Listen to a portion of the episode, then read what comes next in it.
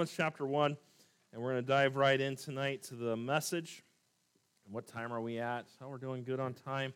My iPad is charged to 70%, so we're in better shape tonight than what we were this morning. By the end of the second service, I think got down to 12%. So, but um, Romans chapter 1, verse number 8. First, I thank my God through Jesus Christ for you all, that your faith is spoken of throughout the whole world. For God is my witness, whom I serve with my spirit in the gospel of his Son, that without ceasing I make mention of you always in my prayers, making request if by any means now at length I might have a prosperous journey by the will of God to come to you. For I long to see you, that I may impart unto you some spiritual gift, to the end ye may be established. That is, that I may be comforted together with you by the mutual faith both of you and me. Now I would not have you ignorant, brethren, that oftentimes I proposed to come unto you, but was let but was led hereto that I might have some fruit among you also, even as among other Gentiles. I'm a debtor both to the Greeks and to the barbarians, both to the wise and to the unwise. So as much as in me is, I am ready to preach the gospel to you that are at Rome also. Father, I pray that you bless our time tonight. Thank you for your word and for your faithfulness. Thank you for this passage of Scripture. And there's so much here, and I know we look at it and we're like, he's just saying a few things to the church here at Rome. What is here that I could get from my life? There's a lot right here tonight. I pray that you'd open up our eyes and help us tonight. And I pray that you would just guide us. In Jesus' name I pray. Amen. In life, one of the best things, one of the things that's helped me. I've been in, I went to Bible college for four years. I've been through all those classes, been through a lot of different things. And I would say that the Lord's blessed me in my life with some great men of God who've helped me mature as a Christian. Now, when I say that tonight, I'm talking about men who lived their lives and were true to God, there wasn't a hidden agenda for themselves. I've been around those types of men too, where it's really all about them and them building their own kingdom and their own agenda with things. I've been around both sides of it. And I'll tell you, there are several people that have helped mold me and help me become what I am today. I mentioned before in the past, one of those would have been the, uh, my Sunday school teacher, David, is named after him. And he passed away when I was in 11th grade. And he was a huge influence on my life and really taught me a lot of great things. And I go on a list of different things, but what I appreciate is, and what we need more of in this world, and those of you sitting in this room, and something that we see tonight with Paul as we dive a little deeper here, as we will in a few minutes, that we need to display Jesus for those around us. We need to be real, we need to be genuine Christians in what we say and what we do completely. And that's what we see with Paul. It's one of the things I appreciate greatly about Paul and that we'll look at tonight and as we dive into this passage. But what I love and what we see that we see about Paul and as he opens up here, and I know you look at this and it's like, what is he basically, how am I supposed to take Paul's opening of his letter and how am I supposed to apply it to my life? There's so much here to apply to our lives. You know, as you would write a letter, you would go, Dear so and so, and you would explain a few things, get to the main point of your, of your message, close it out, sign it sincerely, so and so, and move on from it. Paul starts out writing to the church at Rome, and he gives his credentials and where he stands and all these different things. And then Paul gets to, from verse 8 to verse number 15 that we're looking at tonight, really his motive behind writing a letter to the church at Rome. That's the whole point of these verses here tonight. And when the first seven verses, Paul just introduced himself and gave the claim of his apostleship and his standing as he opened up his letter. But we see that Paul really moves further and gives some genuine details about himself and his heart. And that's what we see in verse 8 through verse number 15. And in the, these eight verses, the Apostle Paul, he reveals nine character traits of genuine Christian character that every Christian of every stripe, of every walk of life, needs in their life. And so tonight I want to take a little bit of time and I want to talk about what every Christian should be.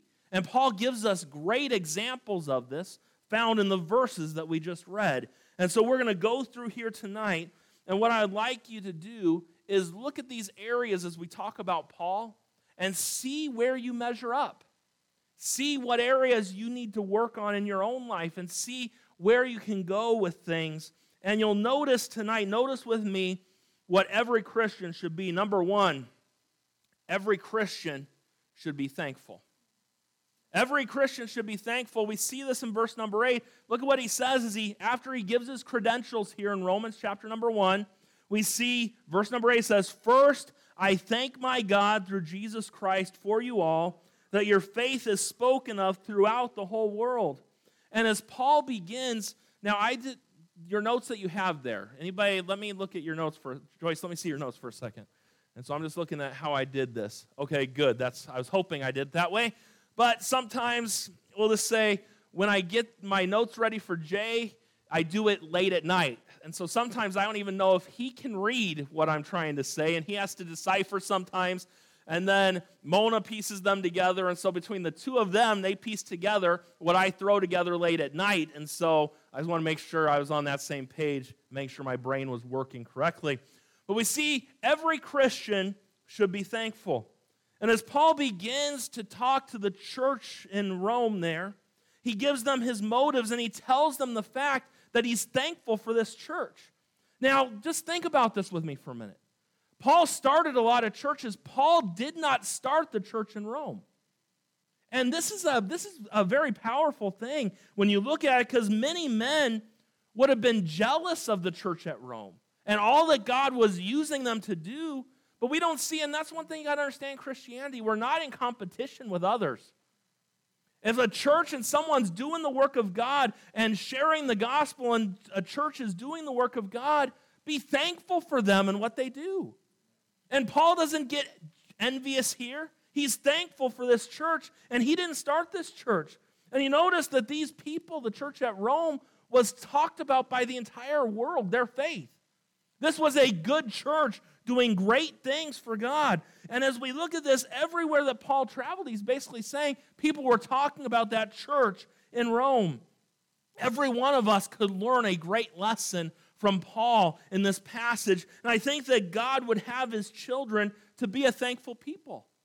And we see that Paul was thankful. In fact, I know that God wants us to be thankful. We talked about this morning 1 Thessalonians 5:18, "In everything give thanks, for this is the will of God in Christ Jesus concerning you." And we would do well to get a spirit of thankfulness and thank God. And those that do think, you know, we look in our world. The Bible talks about perilous times are going to come. One of the things that talks about, I mentioned in the second service, not the first one this morning. It's funny, you really could stay for the first service and the second service, and it's almost like you get the full package because there's stuff I don't say in the first one and stuff that's said in the second one. It's almost like two different messages at times. But it says there's going to be a generation that's unthankful. And I think we're pretty close to that today. I gave the example in the second service today. I got a phone call yesterday. Someone was calling for our turkey giveaway. They're like, Is all you're giving out turkeys? Yep. That's it? I said, Our church people gave their hard earned money so that you could have a turkey. What else are you giving? Uh, there's nothing else. Just, I don't like turkey. Then don't come. I didn't say that. I didn't say that. But just that attitude. We had one car pull up yesterday. It was a nice car. I'm not going to go into too great a detail because we have a lot of people here, but I dealt with that car and I went up to that car and they're like, are you giving out groceries too? Like, maybe if you didn't spend so much on your car payment right here. But I didn't say that. They could have lost their job, they could have been going through a tough time. But they were disappointed. Just, just a turkey? Just a turkey. But then you had some that came yesterday from the other side of LA to get a turkey. A $12 turkey to spend $20 in gas going back and forth. I don't quite understand that, but they were so grateful. But it's important, and we got to learn as the people of God just to be thankful. And many Christians are not very thankful this evening. And maybe you even look, we watched that video a minute ago, and there were some funny parts to it, but there are a lot of Christians who are struggling with being thankful this year. But the Bible says, in everything give thanks. And that's what we're supposed to do. You might say, well, I don't like the circumstances of life. I don't like these things going on. Hey, Christian, you're still supposed to be thankful. And I know it's tough at times. And you might not totally understand. Get a doctor's call. How are you supposed to be thankful for a bad doctor's call? It's a Tough one to answer. But remember, we don't thank God based on our circumstances. We thank God based on who He is. And God is a good God, and He's there through all things. And one of the things tonight, as we look at the message tonight, every Christian should be thankful. How does one go about cultivating a thankful spirit? Well, we see right here I thank my God through Jesus Christ for you all.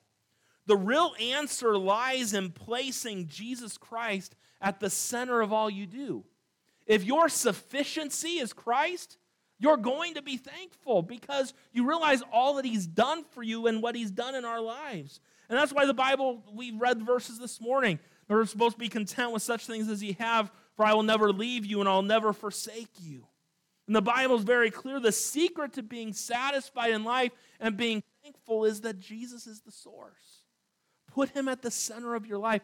Every Christian should be thankful. Number two, and before we get to number two, just a little side point. Something that I love, if you look at the end of verse number eight, that your faith is spoken of throughout the whole world. You know, they didn't have in this day, they didn't have Facebook, they didn't have social media, they didn't have the news, they didn't have television, they didn't have radio, they had nothing. But what God was doing with the church in Rome was spreading, and people everywhere heard it and knew what was going on. And may I just tell you tonight, I believe that every church and every Christian needs the testimony of the church at Rome. Because as we read in, this passage right here, their faith was spoken of throughout the world. May that be said of our church.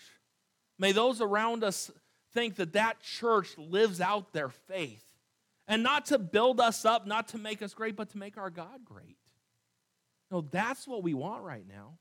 We look at our world and you look at the craziness in our world, and you look at churches keeping their doors closed and all these different things, we don't have our doors open so we can brag about the fact our doors are open. We have our doors open because we have faith in our God, and we're going to worship Him no matter what man tells us. That's what it comes down to. That's what it's all about. And may we have that testimony that that church had. Whether we're at home, on the job, at the market, or anywhere, there should be a testimony that marks that we belong to the King of Kings. Number two, not only should every Christian be thankful, but every Christian should be committed. Committed to God. Look at the beginning of verse number nine. For God is my witness, whom I serve with my spirit in the gospel of his Son. And not only should every Christian be, um, as we look at this tonight, not only should every Christian be thankful, but every Christian should be committed to God. And that's what Paul says right here for God is my witness. And that's a powerful statement right there. God knows Paul's heart. God saw everything with Paul. He says, For God is my witness, whom I serve with my spirit in the gospel of his Son. And we see that Paul's letting and telling them that he's totally committed to God. Hey, every word that Paul spoke, everything that he wrote, everywhere he went, Paul was a living testament. He was committed to do what God called him to do with his life. And this is probably the reason why Paul was successful in his ministry for the Lord. And I want you to understand something. In my opinion, there's no greater form of worship to God than a Christian who's fully surrendered and committed to the cause of Christ. I don't know where this message finds you tonight. But I know that there's areas that we can work on. Maybe you can work on your thankfulness. Maybe you can work on your commitment to God. And you notice in that verse it says, Whom I serve with my spirit in the gospel of his Son. Do you notice that word serve? It's the same word that's translated in other verses in the New Testament for the word worship.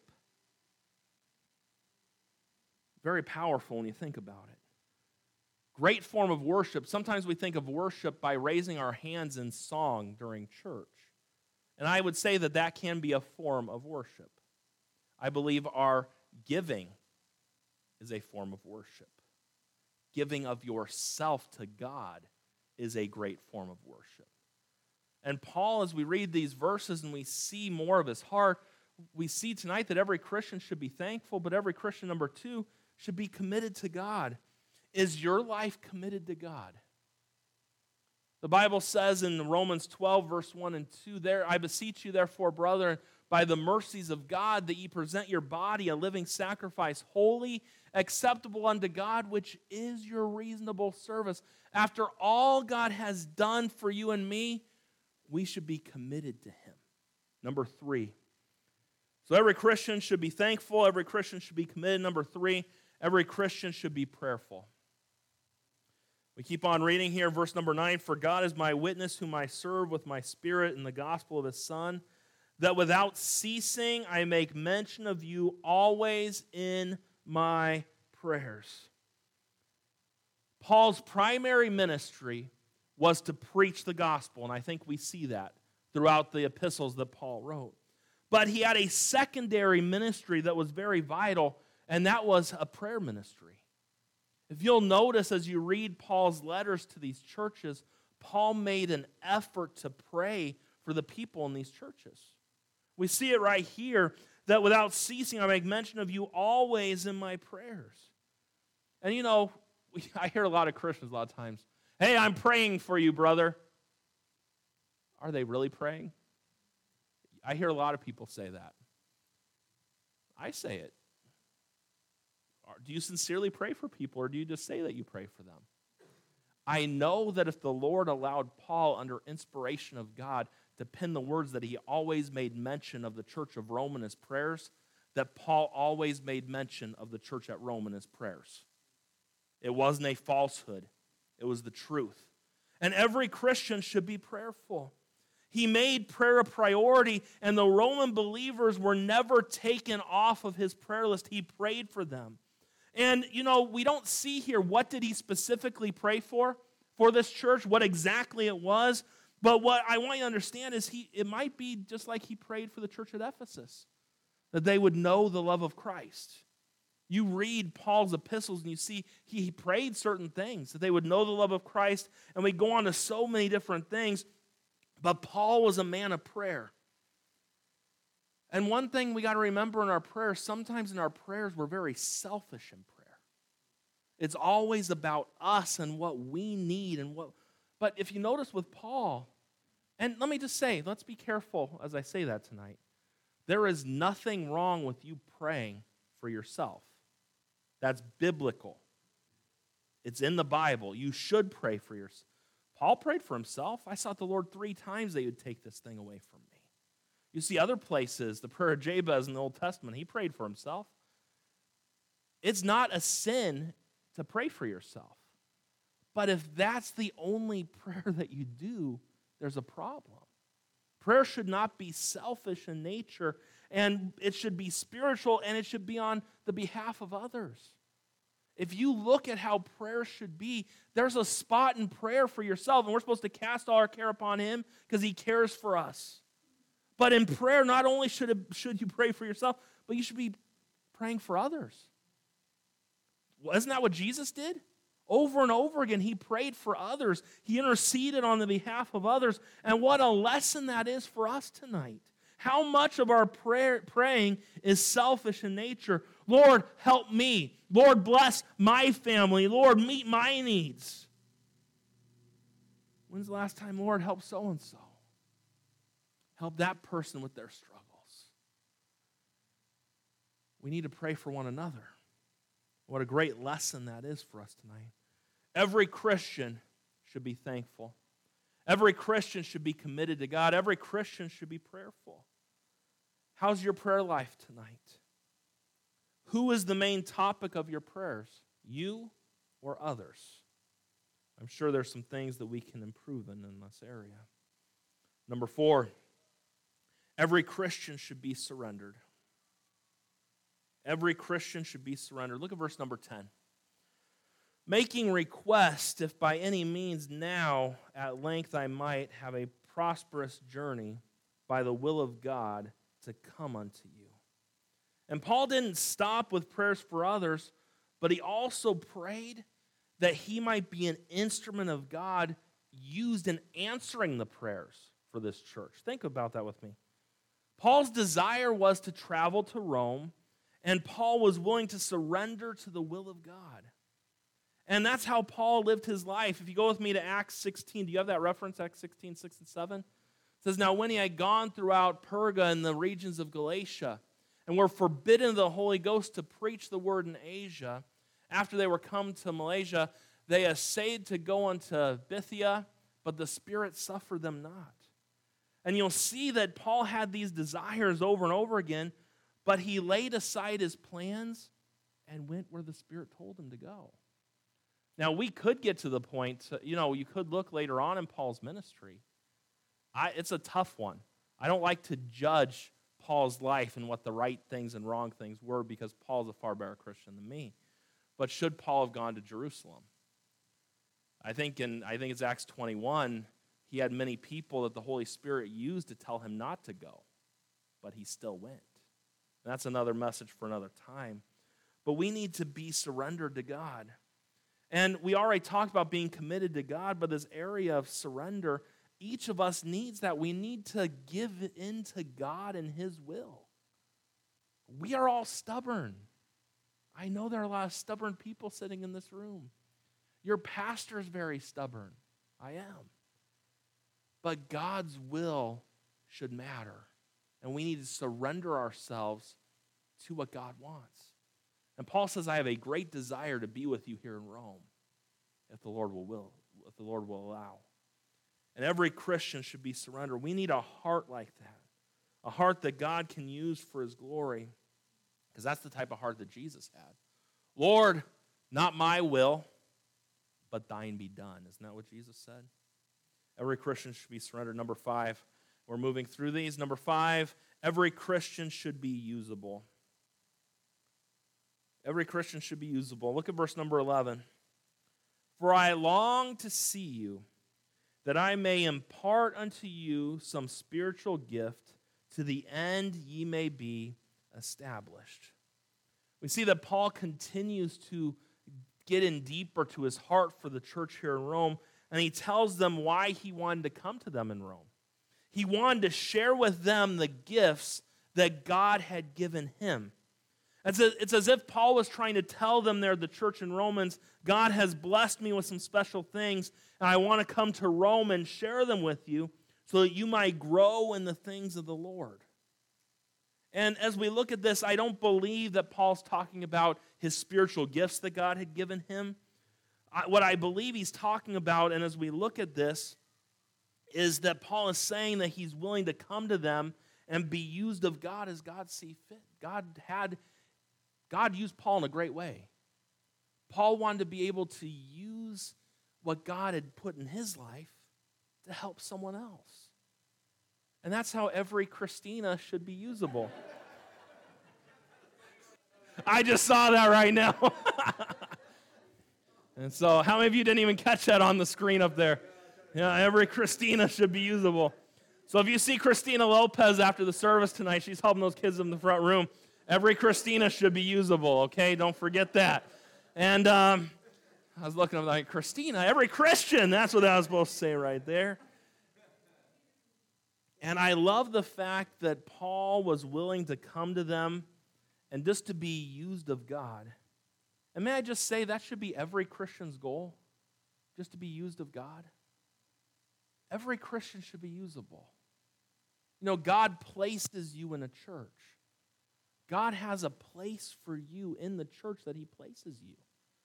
And in that place, there's something for you to do and how important that is. There's a great need today for people in the church and community who are not primarily interested in their own agenda. You know, Paul wasn't that way. Sometimes you have people who want to help, and I've been pastoring now over 10 years. And sometimes the thing that scares me the most, and not always, but Every once in a while, I have a new family come and they're coming from a different church, and the first thing they tell me, they invite me over to their house, and Pastor, I'm the best teacher on this side of the Mississippi. I can teach people, I can do this. And what they try, and it's happened a few times. I give names of people, but I'm not going to do that. But their goal is to push their agenda.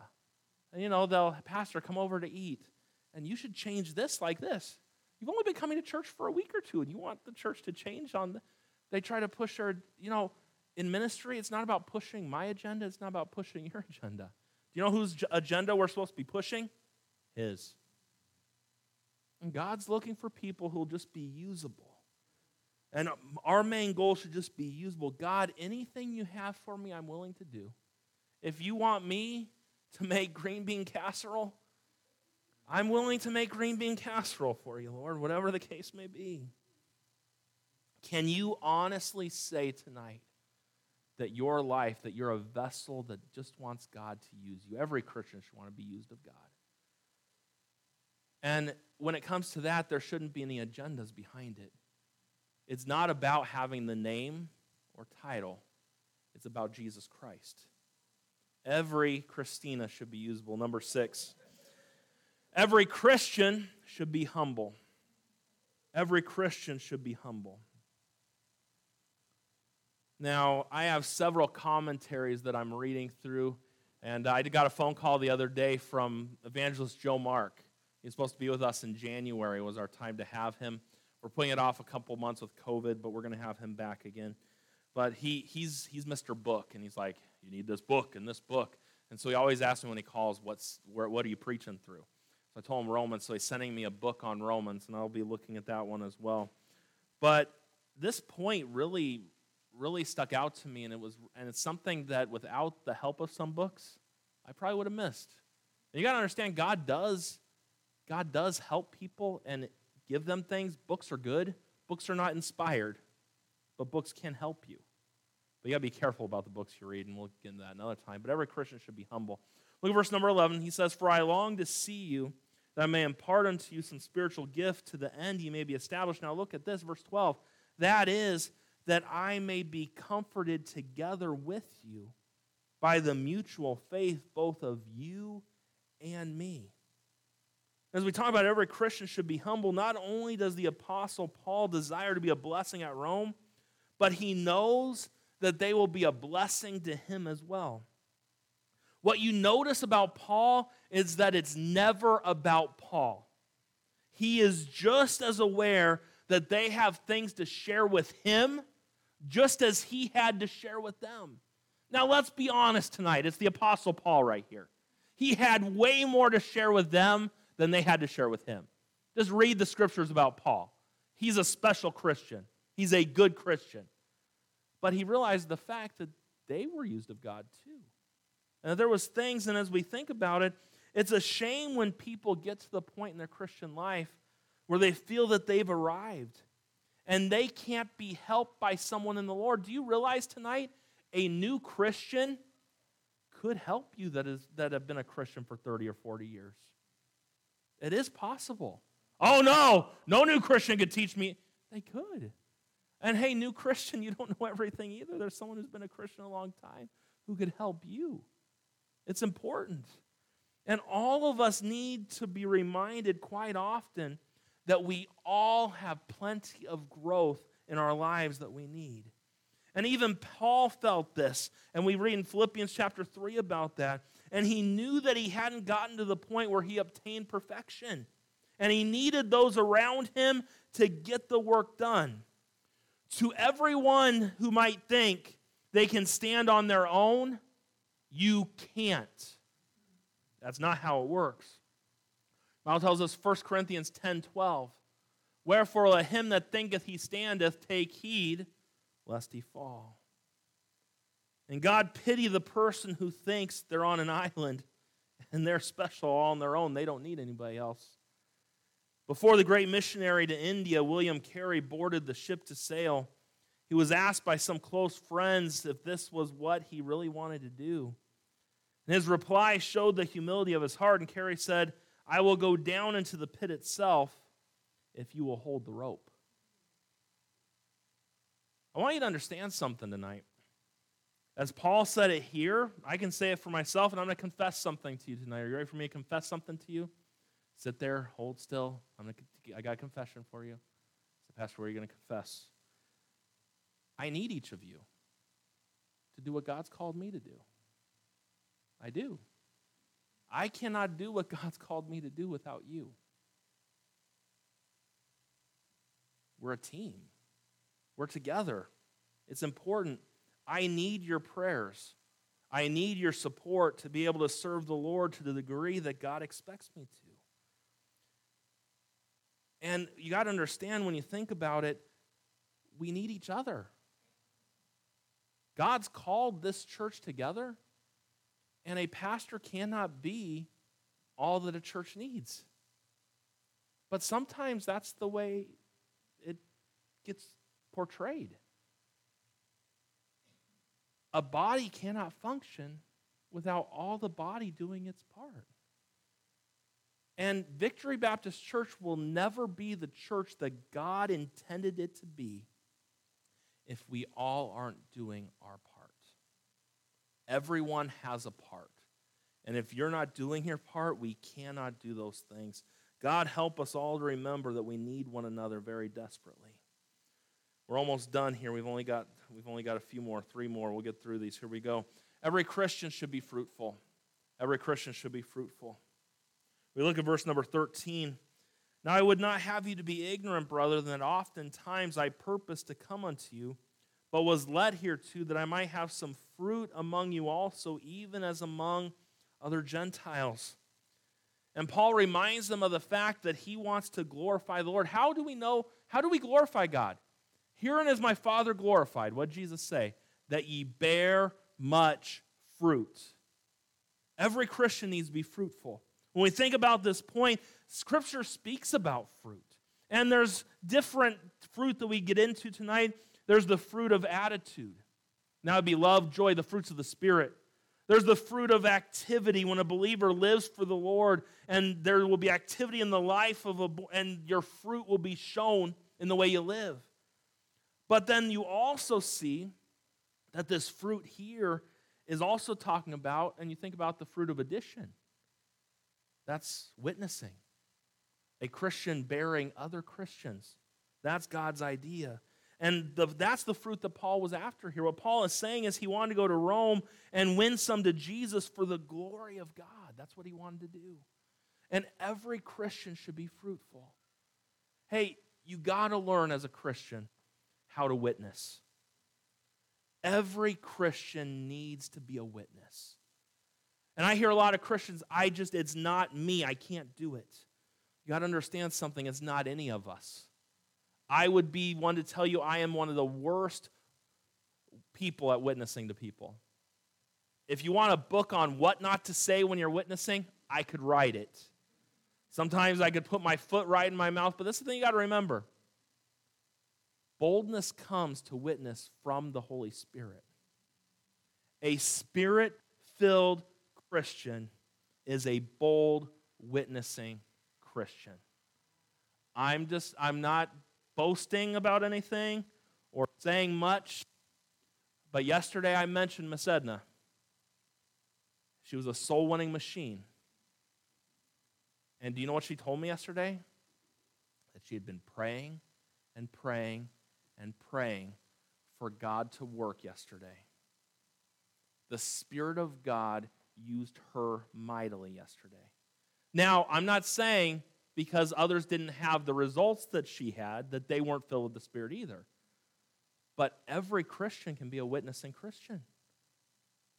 That's it comes with the power of the Spirit. You'll be witnesses unto me both in Jerusalem, Judea, unto the uttermost parts of the earth.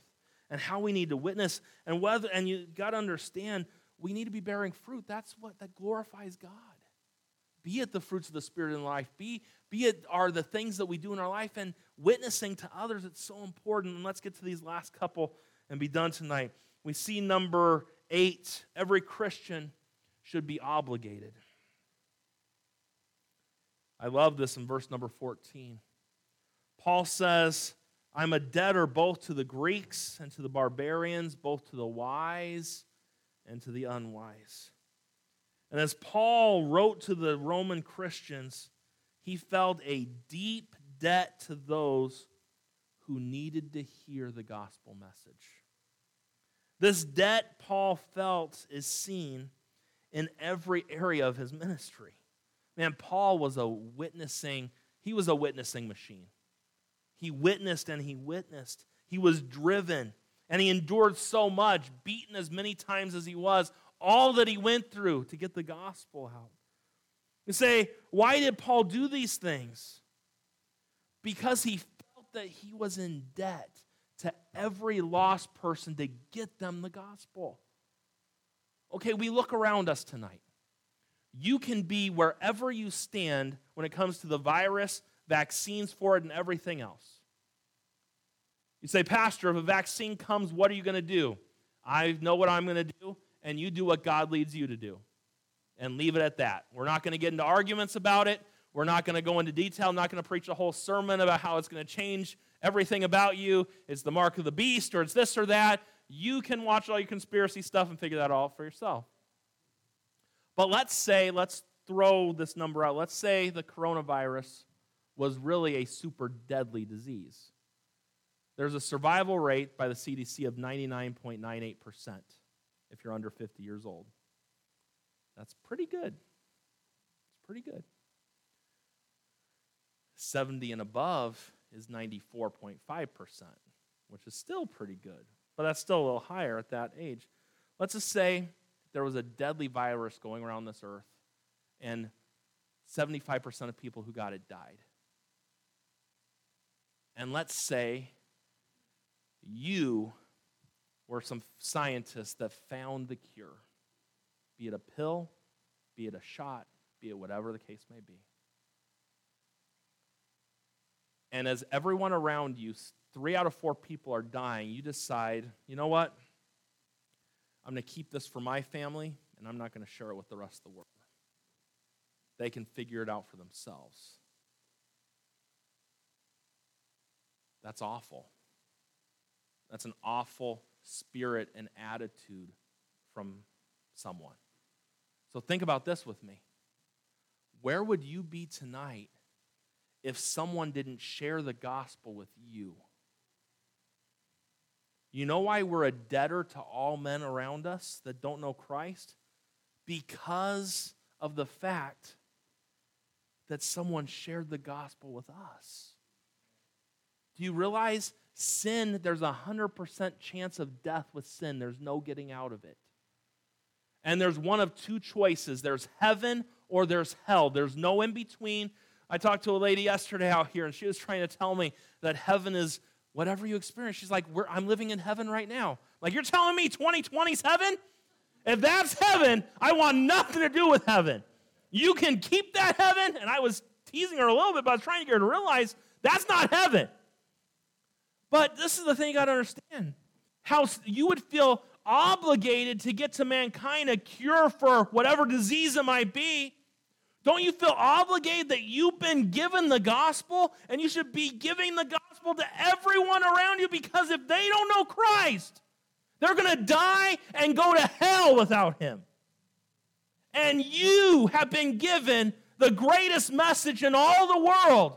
You've been given the vaccine that cures 100%. It's not 95% effective, it's not 70% effective, it's 100% effective that whosoever shall call upon the name of the Lord, they shall be saved. It's a cure. And yet we, no, no, no, I'll just keep it to myself. And Paul's like, I, I'm indebted. I have to get, you know, the Lord came to me on Damascus Road and changed my life that day. And I've got to get this gospel to everyone else around. Every Christian should be obligated. And lastly, tonight, every Christian should be eager. Look at verse number 15. So, as much as in me is, I am ready to preach the gospel to you that are at Rome also. Now, when you look at that word ready, you think he's ready to go. That word ready means eager. That's literally what it means. And Paul is saying, I can't wait to get to Rome so that I can preach the gospel there also. Paul was excited about what he got to do. And let me just ask you tonight, and as we think about this, every Christian should be eager and excited about serving the King of Kings. Isn't it true that we often we get excited about a lot of things? Hey, my football team finally won a game today, and Joe had to wear my jersey tonight. I, I'm glad about that. We get excited and eager about the craziest things. My basketball team won a championship, or this or that happened. We should be eager and we should be excited about the work of God. Paul was excited about it. You might get excited about fishing or hunting or smoking meat. I don't know what the case may be. But when it comes to witnessing, where are the people who line up and say, I'm just excited and eager to just do something for God? The word eager also implies a sense of urgency. And Paul knows that there's only a limited amount of time. And do you realize, church, we are getting closer to the return of Christ? And as we get closer to his return tonight, time is running out. And I'm 35. I've been pastoring now for 10 years. Those 10 years have gone by very fast. If the Lord allows, I would love to still be preaching the gospel for 50 years. That is, if I can carry on and not repeat the same sentence over and over again and still be able to walk up here. And, you know, we'll see what happens when I get to that age. But time goes by pretty quick. You've got one life to live. And we get excited about all the wrong things. My friend, we too need a sense of urgency about our service for God. We got to realize that one day soon our time is going to end. What did Jesus say? I must work the works of him that sent me while it is day. The night cometh when no man can work. I think it's safe to say tonight that Paul represents what every Christian should be. I wonder if you could take these nine things and see some areas in your own life that you need to work on. Every Christian needs to be thankful. Every Christian should be committed to God. Every Christian should be prayerful. Every Christian should be surrendered. Every Christian should be usable. Every Christian should be humble. Every Christian should be fruitful. Every Christian should be obligated to get the gospel out. And every Christian should be eager to do the work of God. That's what we need tonight. we haven't even broke into all the doctrine of the book of Romans yet, and there's a lot of doctrine here, and we're going to cover that for a while. This is just his opening. So much. Let's get eager to do God's work. The fact that God would use any of us is just an amazing thing. And someday we're all going to stand before Him, and we're going to give an account to God for what we do with our lives. May we be like Paul. May we have a desire. And Paul's desire was just to bring glory and honor to God and to be used wherever God would use him. Would that be your prayer tonight in your life? That's what we need. We need an urgency, some fire, some zeal, some something in us to get the gospel out. Man, as our country is doing what Operation Warp Speed to get a vaccine out, they're cutting, they're doing all these things.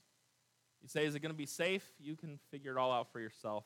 I think it's going to be as safe as other things. The only thing they don't know at the end of the day is any long term effects of it because it hasn't been that long.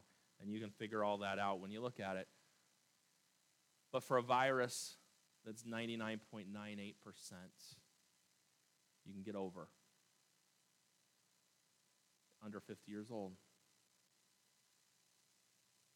Heaven and hell, death, happens no matter what.